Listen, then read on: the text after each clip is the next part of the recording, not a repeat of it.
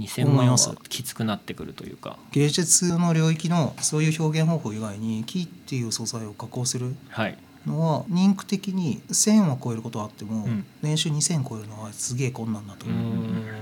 これは焼き物とかガラスの人の違う素材を扱ってる作家と年収の話してて、はい。年収っていうか時給？うんうん。1日何万円作れるって話をしてて、はい僕だとまあ3から5じゃねえって言ってたら、はい。え少ないねって、ん。ガラスの人とか言う10倍違かったよね。俺ほ本気出したら30いけるぜねねとか、うんマジっすか、そんな人がいたりとか素材選択の視点でお金っていうことに関しては結構上限に差があるなっていうのは異素材の作家の人と喋るようになって思いましたね。で聞けば聞くほど木工不利じゃんって。うん思ったんだけどその後にね竹の人から木工はまだマシだって竹の方がひどいってだからあのなすり合いみたいになってきて。なるほど。そうそうお前はいいよなガラスだからみたいな。唐崎先生が学校にいた時に、まあ、うん。うん6つ工房があって、うんどの工房の先生が一番いい車に乗ってたかっていうとあー。やっぱガラスの工房の先生が。あー。吹いてるね。吹いてるんだ。吹いて吹いてうんうんうん。1個50万とかで売ってらっしゃったので、あのグランドチェロキーに乗ってました。ううんんやっぱ木工の先生は日産のうん。NV というか、NV100 とか。一般的なうん。やっぱ乗ってたりしましたね。木工で突破する場合は自分が見たきたケースだと、うん。作ってる作品の売り上げでずば抜けるではなくて例えば国画会とか民芸協会とか、ある程度の評価基準のある組織の中でのヒエラルキーの上に行くと先生って呼ばれるようになって、うんそんな人たちは講演だとかは著作、うん。本書いたりとかそういうのでいい車乗るようになってるっていうのあをお聞きしてるけどただ作ることでずば抜けるケースはレアかなって思ってますね。キーって素材はあくまで一馬力の素材だなってうん。今考えてますね。うん。そうですね。やっててレバレッジかけられないのはもうひしひしとそうそうう。ん感じる。昔はね人を使ってなんかこう生産倍増計画とかね作戦立てたけどどう考えても人件費が倍増するだけで利 利益って全然貢献しないなと思って。うん。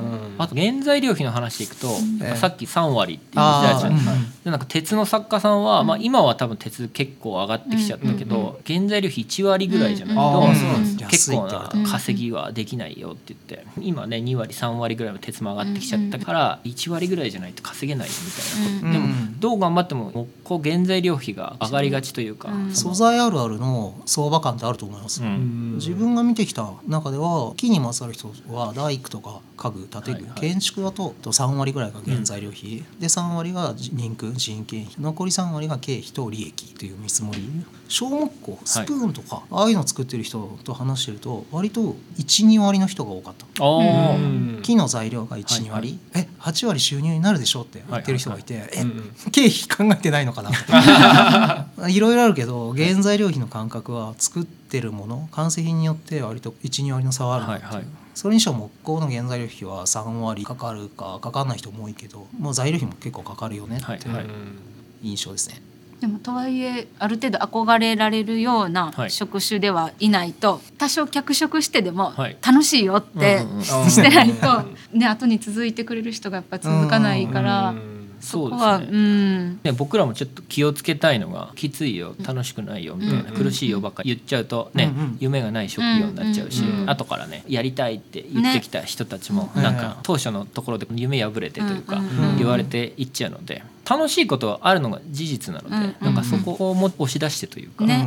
うん、あそこら辺川口湖の吉野さんはずば抜けてて、うん。子供の赤ちゃん時代からはい。子守歌のように「木工はいいよ楽しいよ いいね」って教え込んでたってはいいうはい、言ってたね。へーうん話で、そうなんですね。あの人一番木工褒めてた。あだか本当に楽しんでるもん吉野さんは、確かに、うん、それが素晴らしい、うん。後継ぎいない問題もうん親世代がネガティブキャンペーンしたことによるなんか弊害な部分というかうん。うん。確かに結構きつい時代は上の世代あったのでうんうん。まあだからいい時代から結構下がる家庭に上の世代がいたからうんそうやって木工食えない大工食えないとかってなっちゃったかもしれないですけどやっぱり今の時代だとうん。いかようにもちょっとやりようが出てきたので。そうそう、うん。そうなんですよね、今結構追い風だと思ってますよ、はい。うん。普通にこう日本安くなる環境で、日本の木が切れるぐらいの逆転現象起きてるじゃないですか、うん。外材じゃなくて国産材が切れる目処が今ようやく立った、ベニヤにどんどん取られて大変だとかって、この前林業の人の話聞いて聞いたんですけど人件費が安くなってるのもあってでしかもと日本の木工環境はうん。海外の人から話を聞いてもカンナとかを筆頭に日本の道具とかものづくりは割と関心向けられてるものだったり、うん。あと自分の場合もそうだったけど SNS で向こうの人はめちゃくちゃ探してる検索して、ちゃんとしたものをそれなりに作って写真でアーカイブしてはい。閲覧可能な状態に置いてきさえすれば結構見つけてくれる可能性がある。うん。うんその点においてね日本の木工をやってなんとかこう報われるというか、うん。芽が出る可能性って過去一うん。強めだなって考えてます。買ってもらいやすいし今、うん。海外に発送してる EC のサイトの方の話だと、本当に今海外の発注率がすごい上がってって。アメリカの話で面白かったのがニューヨークと一番買ってくれるのが西海岸シリコンバレーの受注が多いって。シリコンバレーにヘラとか行ってますよってえー。聞いて。サントリーのクラフトボスの話もそうだったけど、うんうんテック系っていうか、はいホワイトカラーの人がクラフトだとかハンドメイドにかなり需要が出てきてるっていうかへえそうなんですね。そう人肌感みたいなそういったものに対して欲しいって使ってくれる人が結構増えてるよっていう。そんな時にね木工作家の市場がある日本。あの供給地としてね可可能性はあるんじゃないのかなって最近は思ってます。そうなんだ。真面目にやめなければ日本で生きていくのは結構なんとかなんじゃないのかなって、うん。大丈夫だよって 思ってるんですけどね。そうなんだね。大丈夫やっていけるよっていうことを言い続けたいよね。うん。うん。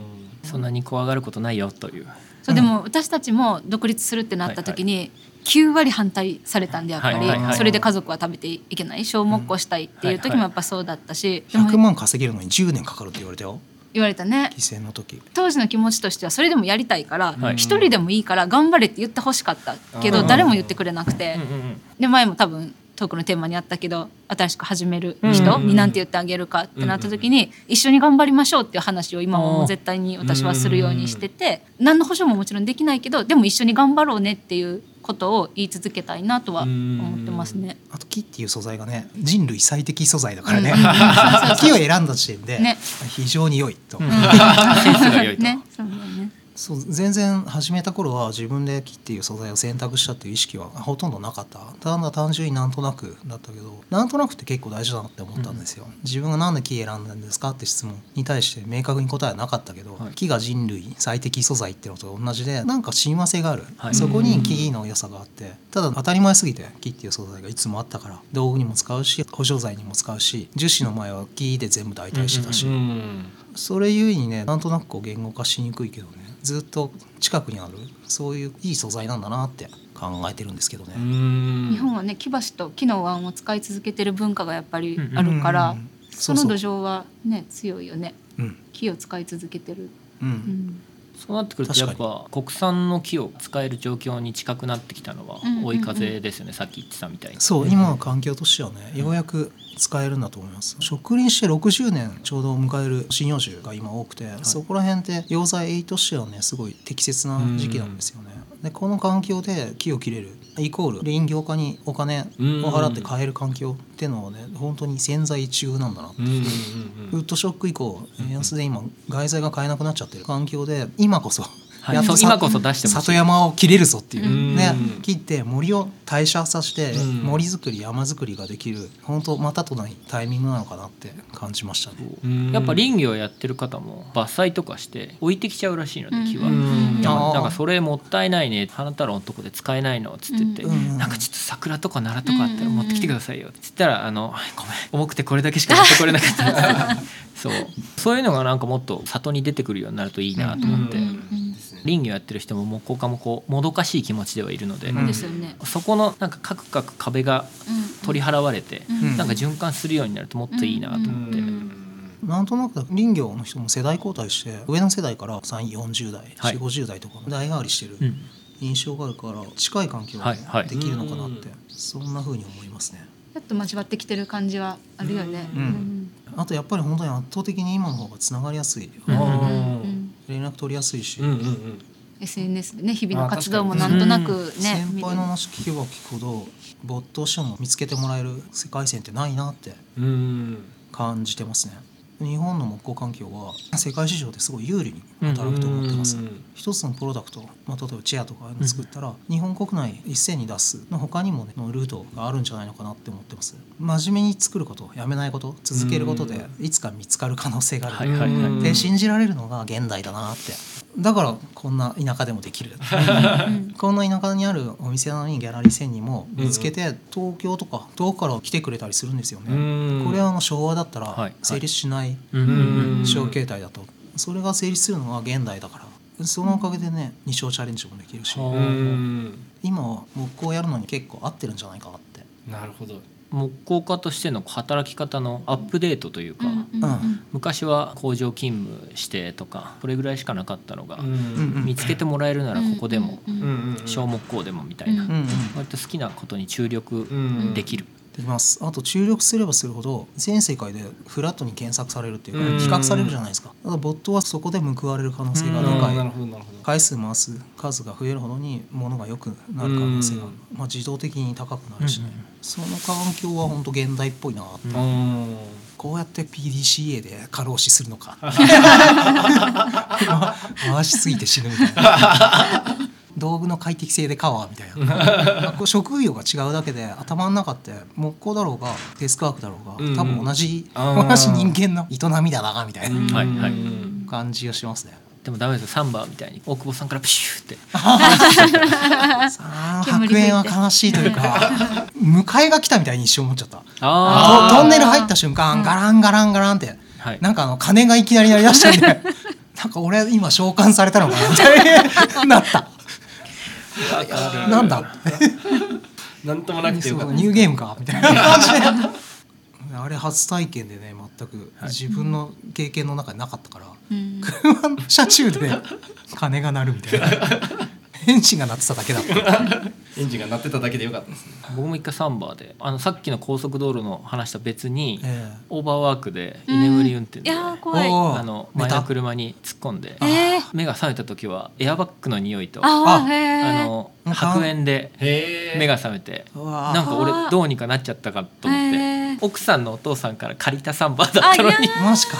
やばいっすね。トランスポーターっていうあの真っ白のやつやっちゃって。怖ーそう。それからちょっと徐々に自分に合った働き方をとか思いながら。うんああわかります。木工家ってなんか強制的にそういうイベントが発生しないとなんか見直さなかったりする。とこあるので。うん。客観的になんか物事を見れなくなりますよね。一人でねそうそう。そう全てやってるから。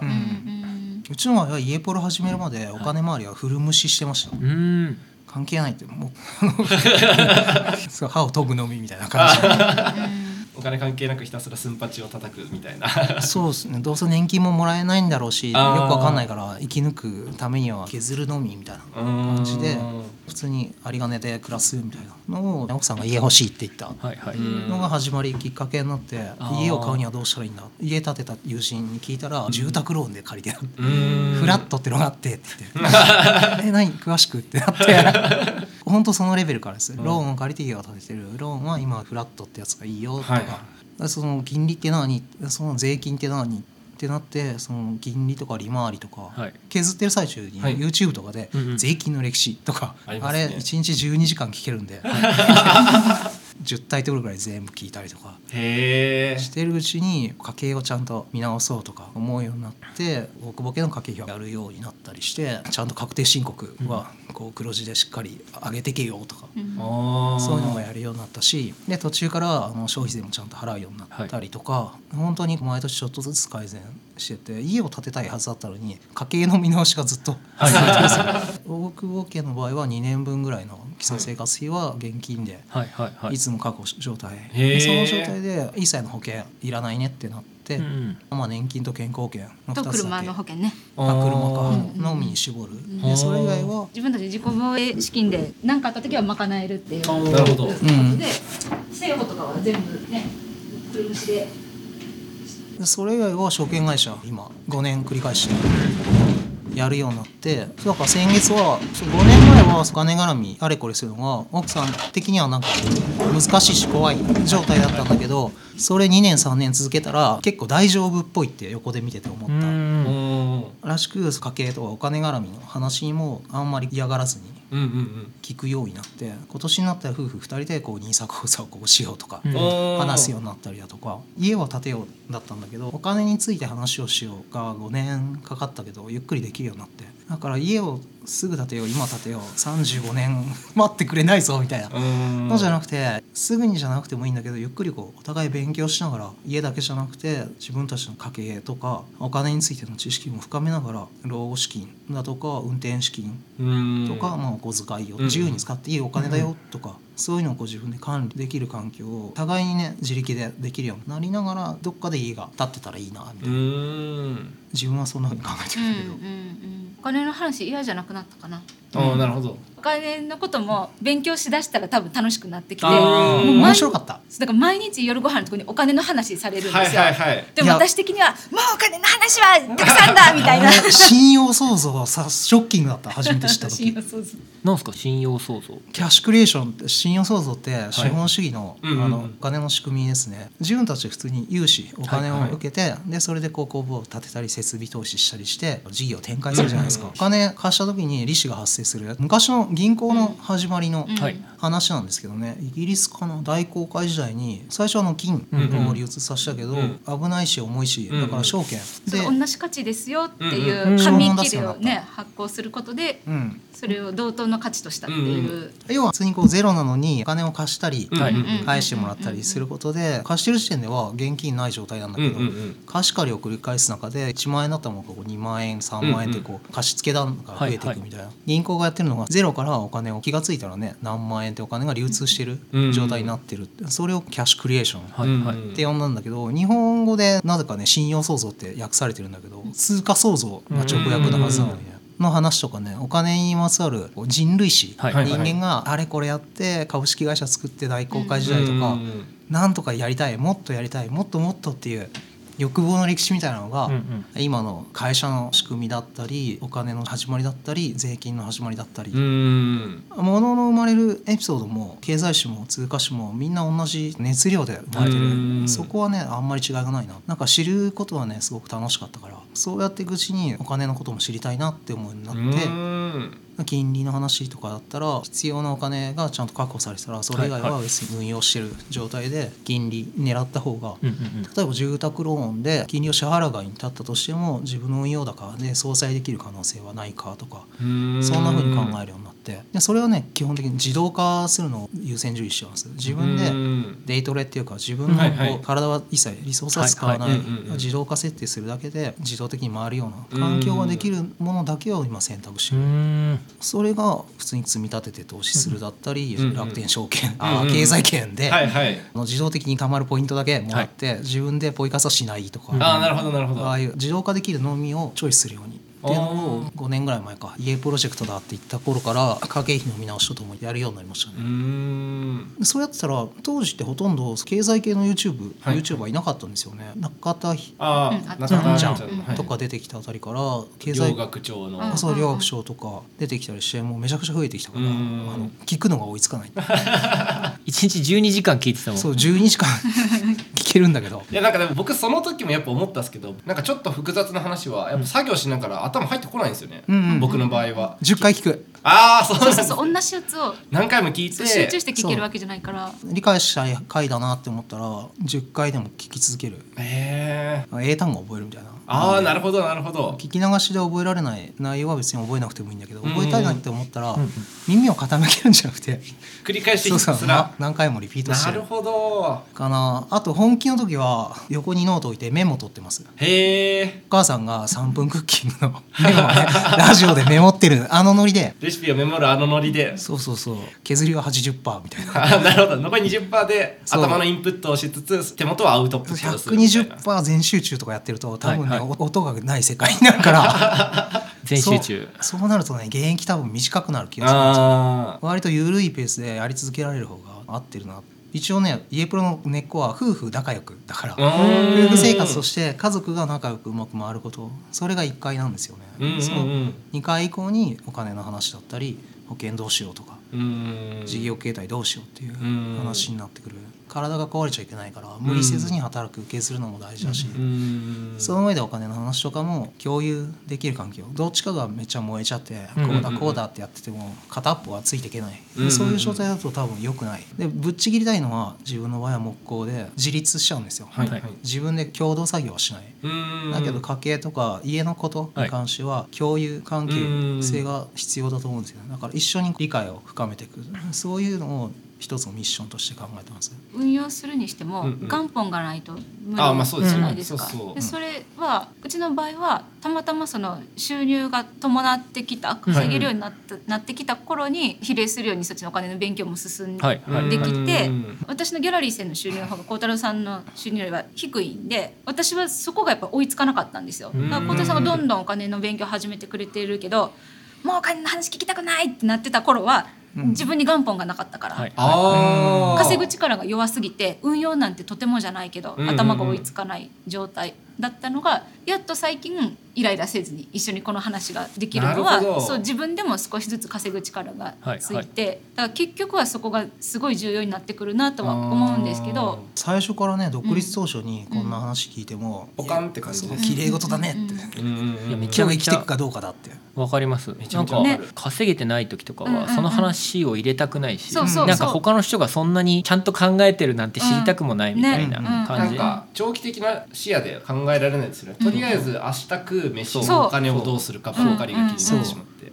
明日支払うものがないし、ね。今財布には10円しか入ってないからっていう話がだんだん年金をちょっと払えるようになってきたりとかうん。いろいろ保険関係だったりとかに回せるようになってくるとうん。ちょっとずつなんかそれに伴ってしかやっぱ話が入ってこないなっていうのは感じますね。まあ、我が家では生活防衛資金を2年分って設定してるけど、そこに到達するのも、うんうん。いやそれすごくないですかそれすごいもですよね。そうでしょ。だってなんかさらっと流しましたけどそれめちゃめちゃすごいなって僕思って、だから我が家の年間の生活費が2 3 0 0万ぐらい、はい。だからまあは600万確保しとけばはい一応安心っていうか、うん。ただまあ一般的に生活防衛資金って言われてるのって、まあ、サラリーマンで最低3か月、半はい。はい。まあ、半年ぐらいあれば安心、うん。で個人事業主だったら1年とかって言われてるけど、うん。まあ、うちも1年ぐらいかなって話した時に、うん。でも木工で生活防衛資金が必要になる時って、うん。年単位でできなくなった前提の時。あー。怪我したとか病気そう大きそうそう大きな出来事があった時だから2年間は確保しなきゃいけないって言われてでも私からしたら600万って結構途方もない額なわけですよ。途方もないですよ。ね。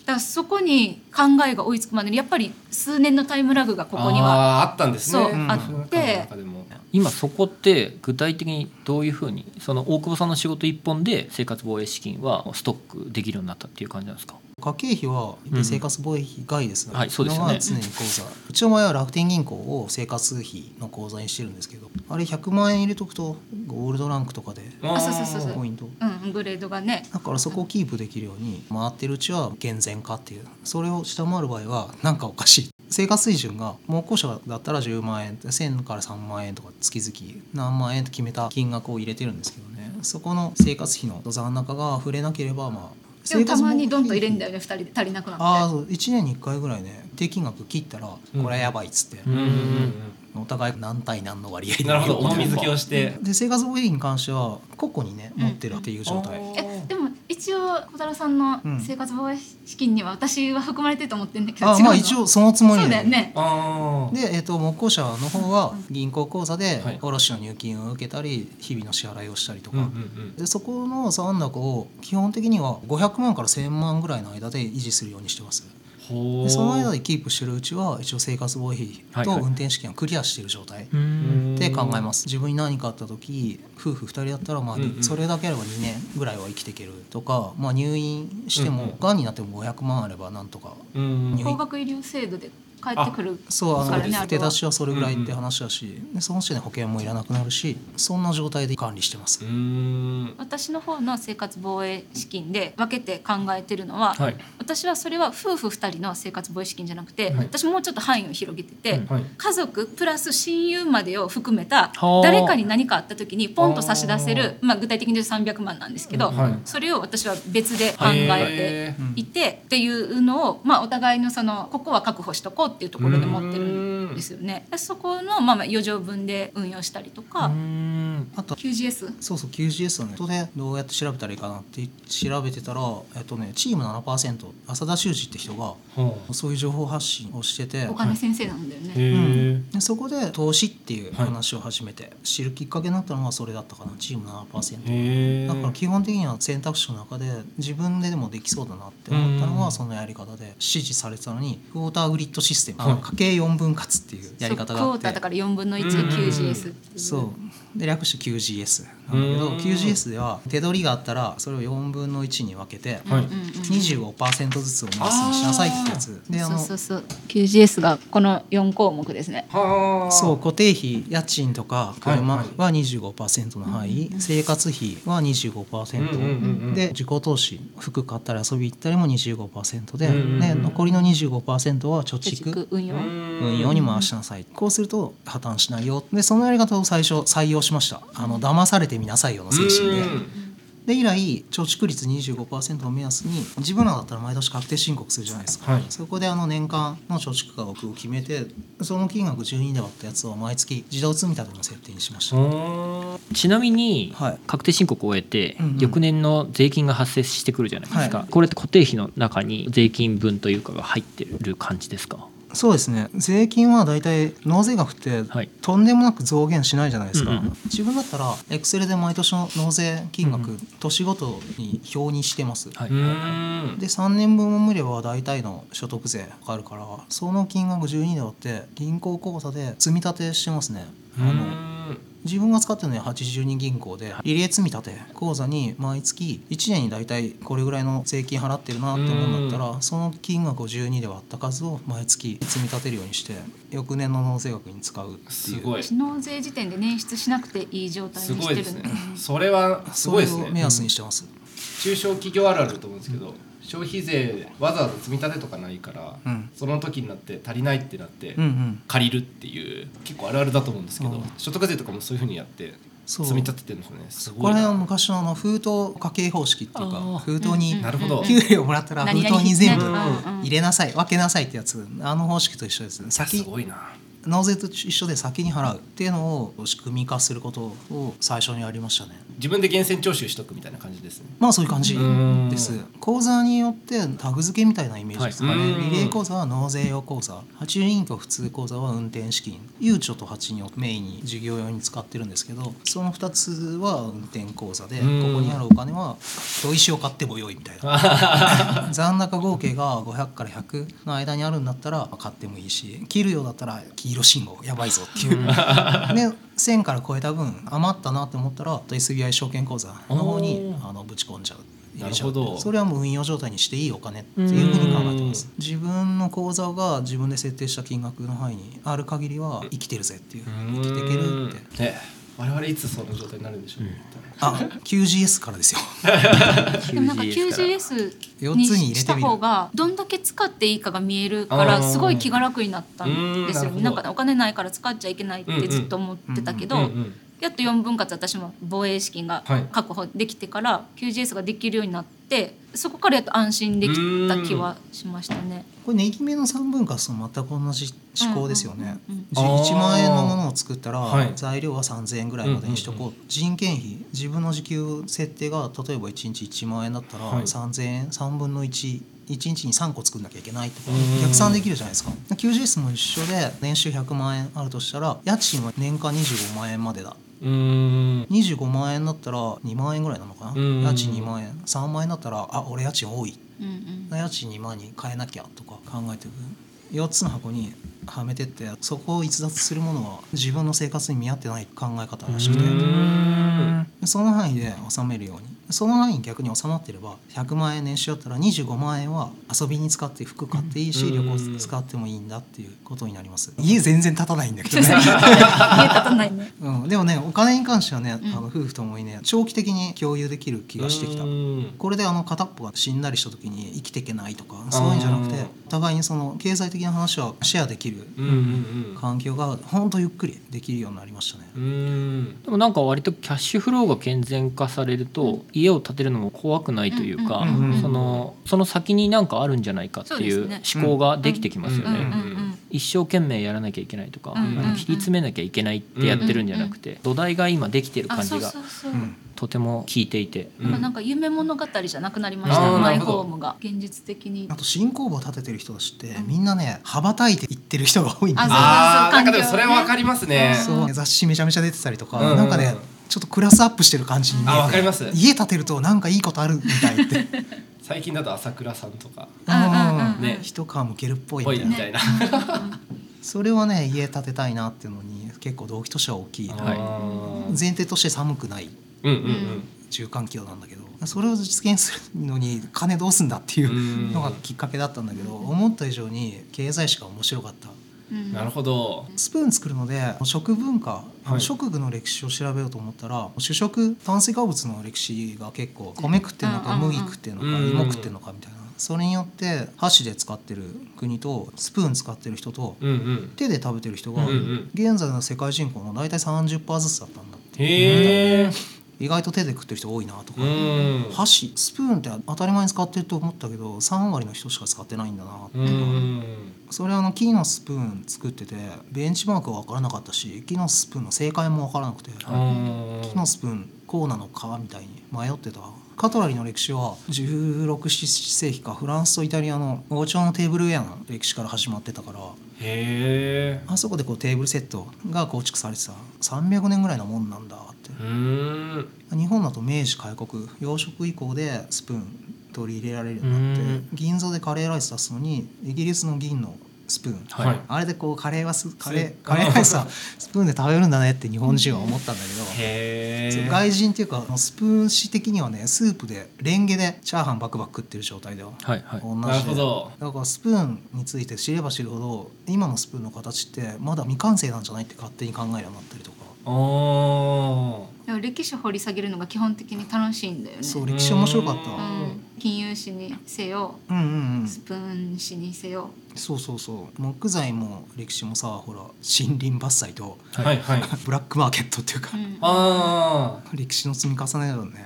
で木植えろ植えろって日本の場合植林したはいいけどすぐにあの素材が代替されちゃったからで円柱に使うはずだったらすげえ一本も切ってくんねえよとかになっちゃった素材選択切っていいよね。木どんな木がいいですか？とかそんなんじゃなくて人間の経済の営みに右往左往してるっていうか振り回され続けた文化史っていうか工芸史なのかな明治の日本の超絶技巧の時代も万博出展輸出産業として他に売るもんがなかったから日本の文化省かがこれだってなったのが日本の技術だったり。そんなのは今展示で過去のアートとして紹介されるけどうん。必ず時代のね背景があったっていうのもまた面白いな一日ね12時間耳開いてるんで そうそうないろんな聞くの面白い。そっか。その間にちょこっと真の木工家を聞いてくださったりとかしてるんですね。そうそう真の木工家とか一日で全部聞けるんですよ。やばい。アニメ一期一日で見れるから。見れるから聞けるから。聞けるから一日で聞くからほとんど記憶にないとか。見たことある気がするんだけど中身全然思い出せないとか。めっちゃある面白いですね。面白いですね。逆にハマったところはずっとなさっきの両学長みたいなこれ覚えたいって回は10回でも20回でも聞いたし今は w i f i つながるようになったけど昔はあのドロップボックスにダウンロードして。昼飯食いながらポチポチポチポチダウンロードしてで午後の分とかやってーた、はいはい。でも木工屋さんは耳がう動かせる人が多いから向いてますよね。あ耳で聞き流しの勉強はね。あのなんか今イ興味あること。Bluetooth で聞けるし、うーん今興味あることを割とこう耳から入れたりとかして、うんうんうん。あーなんかオンベの時にカンナの時にすごい頑張らなきゃいけない時は削ろうかやぼさんの動画集みたいなずーっと聞きながら、ーうんうんそれこそさっき10回聞くじゃないですけど、うんうんうんなんかヒントないかななんかヒントないかなみたいな感じ。で人前で削って一人前はアボさんの言葉だから。ああそうなんですラボさんなんですね、そうそう。みんなの目の前でやってそれでこそだろっつって。みんな自分のとこでこそこそやってトイレいる姿全然見せねえじゃんっつって。言ってて目の前でやってみせろよって。俺はできるぞって。そうですね。アボさん人前で研ぐし人前で台も打っちゃうしという、打って削るこれができて初めてできるだって言われて、うんそうかって思って。そうなんだ、信じたんだよね。うん、できたいと思ったんだよ、はい。ちゃんと先輩の言葉で流されてあ基本的に騙されてみなさいようんの精神で、ね。自分が出会った何億分の1的なはい。ノリで信じることにしてまうす、ーんうん。目の前にいる人が運命の人っていう、うん。う んなるほど。逆らわない、これで家族は食えねえからやめとけだけじゃない？従わなかったのは、うん。ああでもね自分探しは20代の時にしまくったからね、下果てに西表とかにいたからねだからねあの探してもどうもちょっと一生じゃやりきらんなって思ってだから騙されてみなさいよルートを採用することにしました、基本的に全部言うこと聞いて生きてきたこの10年すべからく年長者は偉いから。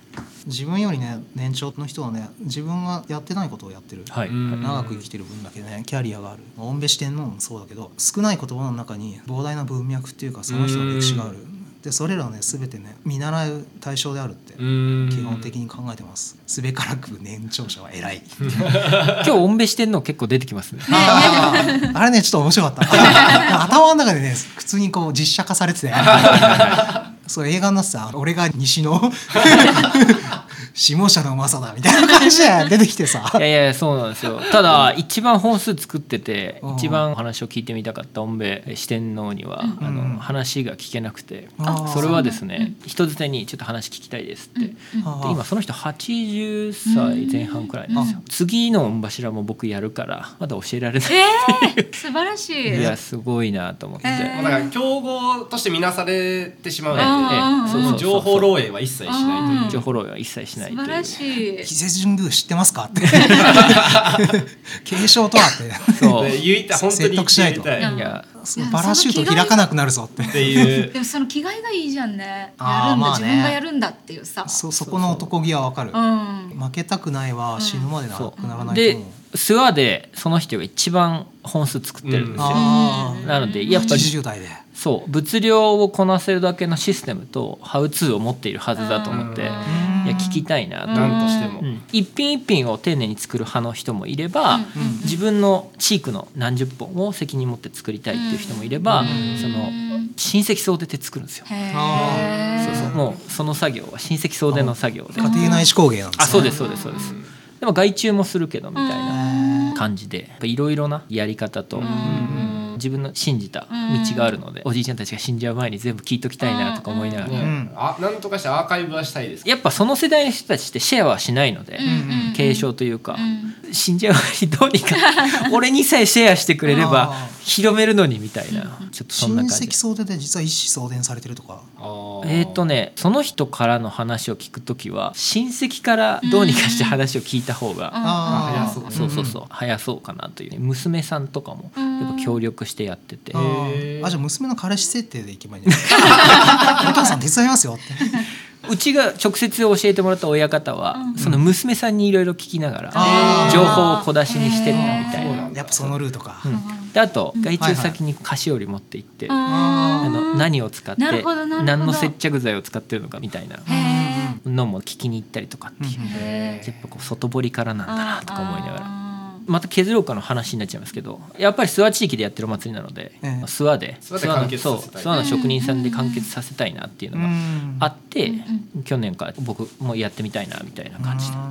なんか削ろう会来たら簡単にパイ取られちゃいそうだからみんな削れちゃうから。そそううですね。そうそうそうそう本当はなんかね地元の一職人さんがやってるよみたいな方が一番いいなと思って。うんうん各市町村に一人ぐらいずついて。うんうん分担というか。うん願わくばその職人さん同士でシェアしながらみたいな。うん。いやいいな。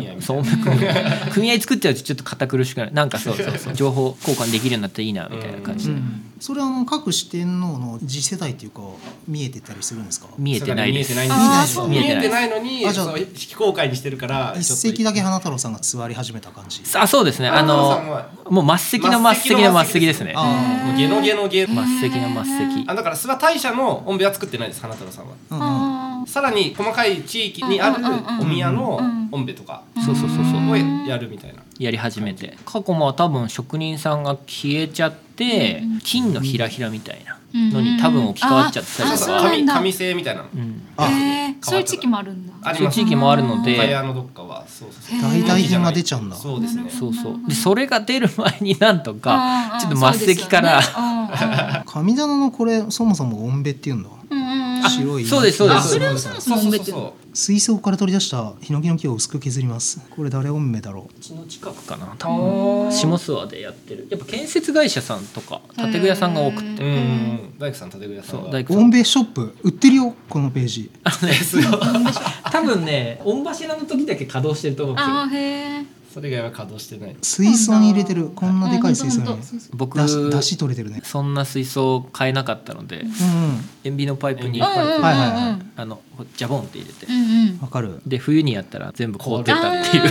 逆さまにしても出てこないみたい二重にして投げ込みで温水環境だとなはいはいはいはい。めっちゃ入りそう水。あったかくした方が。あそう温水の方が入るの早いですよ。うーん。そっかそっか。そう木箸屋さんに昔話聞いたことがあって昭和時代にね世界中で割り箸工場を作ったっていう人があ凪荘にいてそれもともと代々木箸屋だったのに俺が割り箸を世界に普及させたおかげで木箸文化が終わってしまった 俺は木箸を殺したって 懺悔してた。頑張ったのに。頑張っただけ。そう。その時のカナダ工場立ち上げの時に48メートルのプールにはい流れるプールを作って、はい。そこに菩提樹だったかな、はい。丸太をゴロンゴロンってベルトコンベヤで50度ぐらいの温水に48時間で一周して帰ってくるようにして帰ってきたやつを1000本のかつらむきして分厚くかつらむいたのをあ切ってえ 元禄箸割り箸になる厚みのかつらむきにするんですか？そう78ミリぐらいでやってで乾いて痩せて56ミリでしょ、へえ。ロータリー旋盤でかつらむきできる含水率の時間がはいはい。48度で48時間だったかな。ってへーいう設定にいろいろ実験したらそうなったよって。そう。なんだでその時自分で濡らし削りとか言ってたからやっぱそうですよね。冬って遅いですよね。温度も大事かとか思いながら。ねえ。それより投げ込みヒーター入れてんだよね。そうそう。あ動物付けしてるんで。そうなんだ。ちょっと大きいねキャンピングボックスみたいな。ありますね水で浸してでそこにヒーター入れてヘラ沈めてみたいな。そうか。年間通じて4 5 0度にしとけば給水する時間も一定だったりするかもしれない、そうなんじゃないですか標準化できますよね、うんうんうん。夏だったら突っ込まなくてもいいけど、ううんんうんうん。冬は。そうそう。夏はね水が腐る。ああそっか。あんなにね出汁が出るまでつけちゃいけないと思うんですよね。あれでもね別に構わないと思うあ本当ですか？40ミクロンぐらいでやるんだったら色にそんなに触りはないと思う、おこの色でも。この剣幕の水槽入れ替え大変でしょ？あーそっかそっか絶対ねあのそっか出汁が出続けてるのか。そこが見えないぐらい赤茶になる水に沈めまくってると思うよ。給排水ができるプール環境みたいにしないと、はいはいあーそっかそっか。ユニットの風呂1個それに使えばいいと思う、うんうん風呂場漆の風呂にしてる人とかいたしね。風呂ってほら湿度こもしやすい示しやすいじゃん。あれね椅子とか拭き漆のはい。風呂にね、うんうん。いめっちゃぴったりなんだってへえそうなんだ。そう前それやってる人いた。あそうかこれなら椅子。乾くとか思った。風呂結構便利じゃんって。へ確かに最適な湿度かもしれない。そうそうそう。う、家研ぎ家庭に持ち帰って研ぎたい人はね風呂でマッパで研いでるって人がいた、へえ キッチンで研いでるとね汚すなって奥さんに怒られるんだよっつって。マッパでやる必要はない気がするけど。確かに。風呂入りながらね研ぐんだ風呂入りながしかもつ常にね水流せるからすげえいい歯つくんだよって言ってたもうなかなか狂ってんなって思い。やーぶっ飛んでますねそれは。そう。うちじいちゃんから建具屋なんですよ。じいちゃん建具屋で。草履で研いでて。はいはいはい。うんうん。カンナロを研いでてそのまま足に落として。小指がちょこっと短かった。うんあそうそうそう。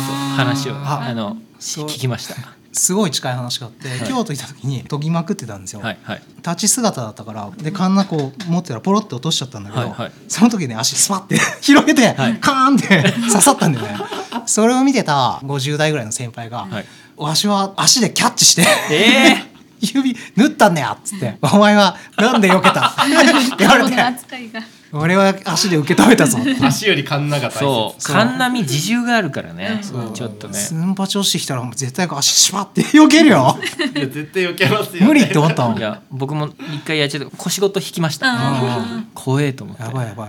切れる時めっちゃ切れるしね、はいはい。うん年に12回指スパーッと切ったりすると、はい。刃物ってこんなに切れるんだっはいはいはい。てん思い出す。はいはい削れねえはいはい削れねえこの刃はダメだとか言ってたけど こんなに切れるんだ同時に人間の手ってこんなに簡単に切れちゃうんだはいはい。機械なんか使ってると一瞬で指ってなくなっちゃう。はい。うんだから五子五体を 大事にしようあそうですね。気づくねきっかけになるんですよね。自己率が高いからね。まあね。たまにねちょこっと切るぐらいだったらね、はい。い、いうん。戒めになるなと、機械というか電動の機械使ってないから割とその怪我率はそそう。の圧倒的少ないはず。です手道具の範囲内というか、うん。あ軟禁があるのはね怪我しにくいですからね、うん。だんだんだんだんねそう例えばこう目が見えなくても手探りでできんじゃないか、今なんか大久保さんがすごい780代の時の想像がちょっとできましたね なんか。そうそうそう。多分年齢的に老眼はもうすぐそこですよね結構。一応44コンタクトしてるんですけどね。あコンタクトしてるんですそねう。眼科行った時に夕方になるとパッと目上げた時にアルプスがぼんやりしてうんうん焦点あるのにラグがあるんですけどはい。言ったらそれは老眼ですって。ああと刃先がはい。昔はここまで見えたのにはい。今ここら辺までしか見えないんですけどって言ったら老眼ですとかね。なんかね緩やかにうんはい老眼はねみんな進んでるみたいですよ。うん。こんな風に見はしないけどうんうんうん。体が適応していくんだと思う。うん。あの筋力とか体力的なものもそうだしそれにシフトして道具もね楽に削れるっていう、はい変わってっていいなって思うし木星大の南京なんだ。日本の勘はね自分でそれ変えられるのもねいいところああ確かに確かに。自分の加齢とともに道具立ても自分の老人シフトしていくんだろうなって老人シフト。老人シフト。でも先輩たちはみんな老眼が進むとやっぱり見えないストレスでうん。集中力がなくなるってみんな言そっちかうから。そう。1時間以上研ぐの大変になるって言ってた、うん。ああそうなんだ。ガシャ一晩でも研げたんだけどなっつって、うーんそうなったらやっと遊んでくれるようになるかな。集中力切れたらね。なんかあんまり遊んでくれなさそうですあ そうだから小太郎さんは休みの設定がないから出張の時が家族旅行だしそれそう休みがない一緒に。なんか今日のこれの収録も休みとあそうそうそう。同じというふうに。強制イベントが今発生中という。うんうお出かけとかランチ行くとか全くないもんね。あなかなか行かなくなっちゃったね。ね。気がついたら削って夜になってるみたいな。うん感じ、年取ったらもうちょっとねああ遊んでくれるかも。どっか行ったりいろいろしたい気持ちは あるのか非常にある。基本的に今日今日やるのは優先順位3つまでっていう。はいはいはい。それがねいつもねこうクーネル削るで終わるんだよね。だからねあ今日もお出かけできなかったねって思いながら今日もよく削りましたって終わるんだよクーネルはもうあの生きる死ぬに直結してるので2つ外せないじゃないですか。そうですね。あと残り1つをどうするかという。削るっていう、大体だから削るになるんだよね。うん。でもいつかもう即身仏みたいにこうやりながら死ぬんだろうなっていう、あこの この形で固まるんだろうなっていうのはいははい。なんとなく思ってるから、はいはい。まあそうなったら本望かなって、はいうん 変な死に方はえやめてくれよと思ってますけどね。いやなんか。そんな風に死んだら成人認定される されるんじゃない？木工成人だと思いますよ多分そうですね。そうそれがでも一番いいよ。こう削りガスがこう溜まってる中でなんかね。でやりながら。ね。ね。棺桶全部木くずで埋めてね、そう。めっちゃ燃える。あ絶対やられそう、ね。棺桶絶対木くずじゃん。これ大久保さんが最後に燃料あ削った削りカスですのでって言って。ねね。だからみんな花手向けるんじゃなくてみんな削り花を手向けてこう。あこれ一番最後に削っね。た俺バンバで燃やされるわ。そうそう。そうしよう。ちなみにこれ昨日今朝、ええでこれだけ削ってるんですか？そう。一えっ、とね一昨日かなちょっと掃除しようと思ってここ綺麗にしたんですよね、はいはい。でここにカンナくず山になってたからえちょっと部待ってください。こういう感じだったんですはい。全部ちょっと片付けて。あの外にはいはい。ちょっと出てたやつは？ああれブルワーでこうフーっていったやつ自然と。自然と意図せず流れていった木くずそうですね。土に帰るやつ。逃れたやつだった。逃れたやつ。普段土の袋一番安い50はい袋はい。1000円のやつ。はいはいにカンカンに入れて下の倉庫みたいなとこに積んどくんですよね、でたまにあの焼き物をやってる人がはい。登り窯に入れると釉薬に釉薬に景色が出るんだって言なるほってど。箱番にねパンパンに集めて。入れて持って帰ってきて「これはお礼です」って言って器くれたりするんだけど、ええでそれ用にこう今貯めてる。栗とか桜とかで分けてうん。どの袋入れて、あと近くにねパン屋さん松川パン商店さんっていうパン屋さんがあるんだけどスモークのベーコンをやるのに桜のカンナくずをねチップ代わりに使ってくれてる。たまにどの袋入って渡したりへえそうか。ちょっとパンくれたりとか。循環しててなんかそれ以外はね基本的にストーブで燃やしちゃうから自分の代ではねこれはねもう使えないんだけど、もう一回使ってもらえる人がいたら喜んでどうぞってどんどん渡してる。松屋で削ってる時も結構もらってくれる人いて。あそうなんですか。そうキャンプしてますみたいな。は人とかがあのこう焚き付けにとか子供連れで植木鉢にとかそんな感じであの松屋の買い袋にねか買い物くらい軽くせそうそう。松屋住まないみたいな感じになってたりとかね。でもあの機械のカンナグズと違ってちょっと厚めだからいいですよね。いいですよね。そうそう、スモーク炊くのにも自然油に焼き物にしてもらうにも、うん。やっぱこれぐらいちょっと厚い方が、しなんかこう機械刃の金額短いじゃないですか。そうそう。ここれぐらいだし。ね、これちゃんとカールして丸まってるぐらい長さがあるから、うん。ボリューム。あるそうボリュームもあるし、空気も含んでてそう。火がついてちゃんと燃え切る。うんうん。そうなんだね。機械のカンナくずは燃えないんだよね。表面だけファーって。て表面だけ回って中の方燃えないんですよ、うんうんこれはそういうのがないからいいな。エアリーな感じエアだよね。リーな感じ、しっかり数100%ですよ。ね。100%ですよね。必ずつく。誰がやってもマッチ1本でつきますよね多分、うん火事気をつけなきゃ。そうだから囚人のなんか粉々のやつとカンヌクスをね交互に入れながらね ミックスして強制的に燃やしてる。そういうことか。引き悪いなと思ったらカンナクスをねお多めに入れそうて燃えてしまえってやってる。でもいいですね。二次活用の先が、うんうんううんん。あるのは燃やしちゃうんだったらね使ってもらった方がいいし、うん僕もここ1年ぐらい個人でブルーベリーの畑持ってる人に、あのマルチ代わりに、うんうんあの使ってもらってて、あありがたいよねもうしちゃうより、ー取りに来てくれてますか？それ僕が持ってってる？持ってて、もうハイエースいっぱいに詰め込んで。ああこれ袋に。あそうえっと泥袋そうみたいな泥袋あガラ袋ピンクの。ピンクのガラ袋。はいはいはい。あのプラワンで一番安いやつに詰め込んで、うんあのおばきゅううん。2回分ぐらいうん。で出たらすぐ持っていきたくなっちゃうので、あー。あの取りに来てもらうよりは自分でタイミングのいい時に。なるほどね。工房がすごいガラ袋のおがくずで場所占拠されてしまう。そうそう。大体おばきゅう1回で56袋出るのかな、うん。だから10あれおばきゅうって言うんだ。あそうああそうすいません囚人のバフンってやつね。バフンってやつあれおばきゅうっていうんですそうそうそう。確かに確かに。でぬるっとした感じじゃないそうそうそう でそれをブルーベリーに巻いて「こんなに持ってきて大丈夫ですかね?」って花太郎さんが持ってくるぐらいだったら1年ぐらい全部に敷き詰めるともう多分一番初めのやつは土になってくんで「あー。そうそうそういいですよ」とか言ってうてん。持ってくんなって言われる時まで持っていこうかなと思って。じゃああの囚人地認定できる。なるほどなるほど。それいいですね。囚人室結構みんな悩ましい時ありますもんね、はいはいはい。毎日燃やすもいいんだけど、うんうんうん放り投げる先あると多分ありがたい。そうなんですよ。そうなんか出てくるのって囚人のやつだけじゃないじゃないですか。やっぱコッパとかも出てくるから、まあそっちの方が燃えもいいし、うんうんそっち優先して燃やしてると、ん。あの囚人の方がどんどんどんどん溜まっていっちゃう。ので。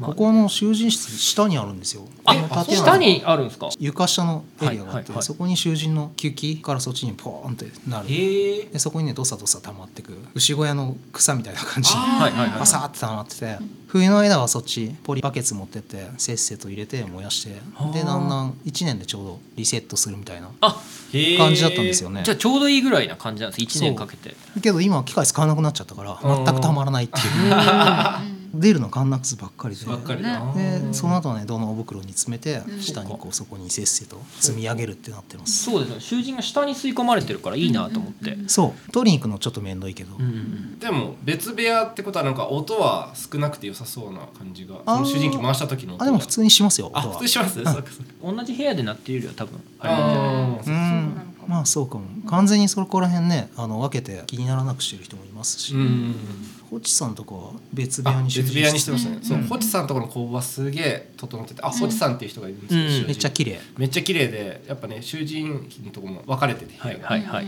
音がね静か。ね。木工屋さんとは思えない静かさと綺麗さ。だいぶ喋っちゃった第2部もなんか盛り上がってしまって。あまた1時間ぐらい配信早くて1月か、はいはい。でも1月だとあの2月123の竹中大道館のワークショップ、はい。流れにあなって個人的にはね結構ちょうどいいですか？おちょうどいいじゃねえかって 感じです。自分を言語化できるのはねめっちゃね普段。しかもふんふんって聞いてもらえるからね。気持ちいい よかったね。そう普段保留にしてることじゃんね、うんうんうん。そう普通に南京仮名覚書きとかもそうだけど自分のやってる感じ具体化する作業、うんうん不定期でもいいから取り入れることで誰かに説明しやすくうなる、んそれができるとあとはいろんな人がね編集してくれるから、うんうんそんな感じでこう言語化機会っていうのは自分にとってもすごい貴重な時間だなって思ってる今日はねすごいあよかった良かったです。ありがとうございます。いやでもすごいわかります、なんか僕もなんかやっぱ意外と喋ってみて初めて思考が整理される部分そうそう。ありますよね。そうやって言語化が整理されていくと全世界に伝播しやすいというか、うんうんそう思います。本人がね持つ言葉に設定してくれないと始まらないと思います、さっきのなんか甘切れから切れみたいな表現も具体的に言ってもらえるとうんすごい分かりやすいというか対処のしようがあるというか。そう。昔の本とか見ても甘切れのカンナを選ぶが吉みたいな感じ。全そうおみくじじゃない全ですか然わかんない甘い辛いってなんだよって、はいはい。昔で言うとね何センチ減らすとなんか調子が出てくるとか、うん。カンナは10年枯らすといいとかなんとかいろいろなんか格言みたいなのもありますもんね。そうそうそう。それなんか理論的に実証されていくとすごくうん。ありがたいという、今の言葉でね。そうそうそうそうそう。そう現代人の自分たちにはねそっちの方がね合点がいくっていうか腑に落ちる。うんそうからしって言われるより時系効果って言われた方が、ああなるほどって思うし。昔はその計測機器とか、うんなんかいろんなものがなかったから、うんそういうフィーリングでのこう言うしかないけれど、うんうん鍛冶屋って温度計なかったからほ炎の色50段階ぐらいあるったじゃん穂村色とかね。狐色とか。絶対適当に言ってたんじゃね？って 使いこなしてないでしょって。ですよね。なかなかね普段のルーティンにしてる日常をね言語化するのって難しいなって定期的にこういう機会があるとね、はい。ありがたいっていう。なんかありがたいって言ったいただけるとうちらもあり,、ねありがたいです。いやー面白かった。ねよかったね。本当に長い間ありがとうございました。ありがとうございました。ありがとうございました。番組への寄付は概要欄のリンクからお申し込みいただけます。500円から受け付けておりますのでぜひご支援をよろしくお願いします。番組の情報は番組公式インスタグラムで配信しています。ぜひフォローしていただけると嬉しいです。番組への感想質問は概要欄にあるお便りフォームからお待ちしております。また LINE オープンチャットと Discord を使った番組リスナーコミュニティがあります番組への感想だけでなく木工関連情報の交換の場としてぜひご利用ください。今回もお聞きくださりありがとうございました。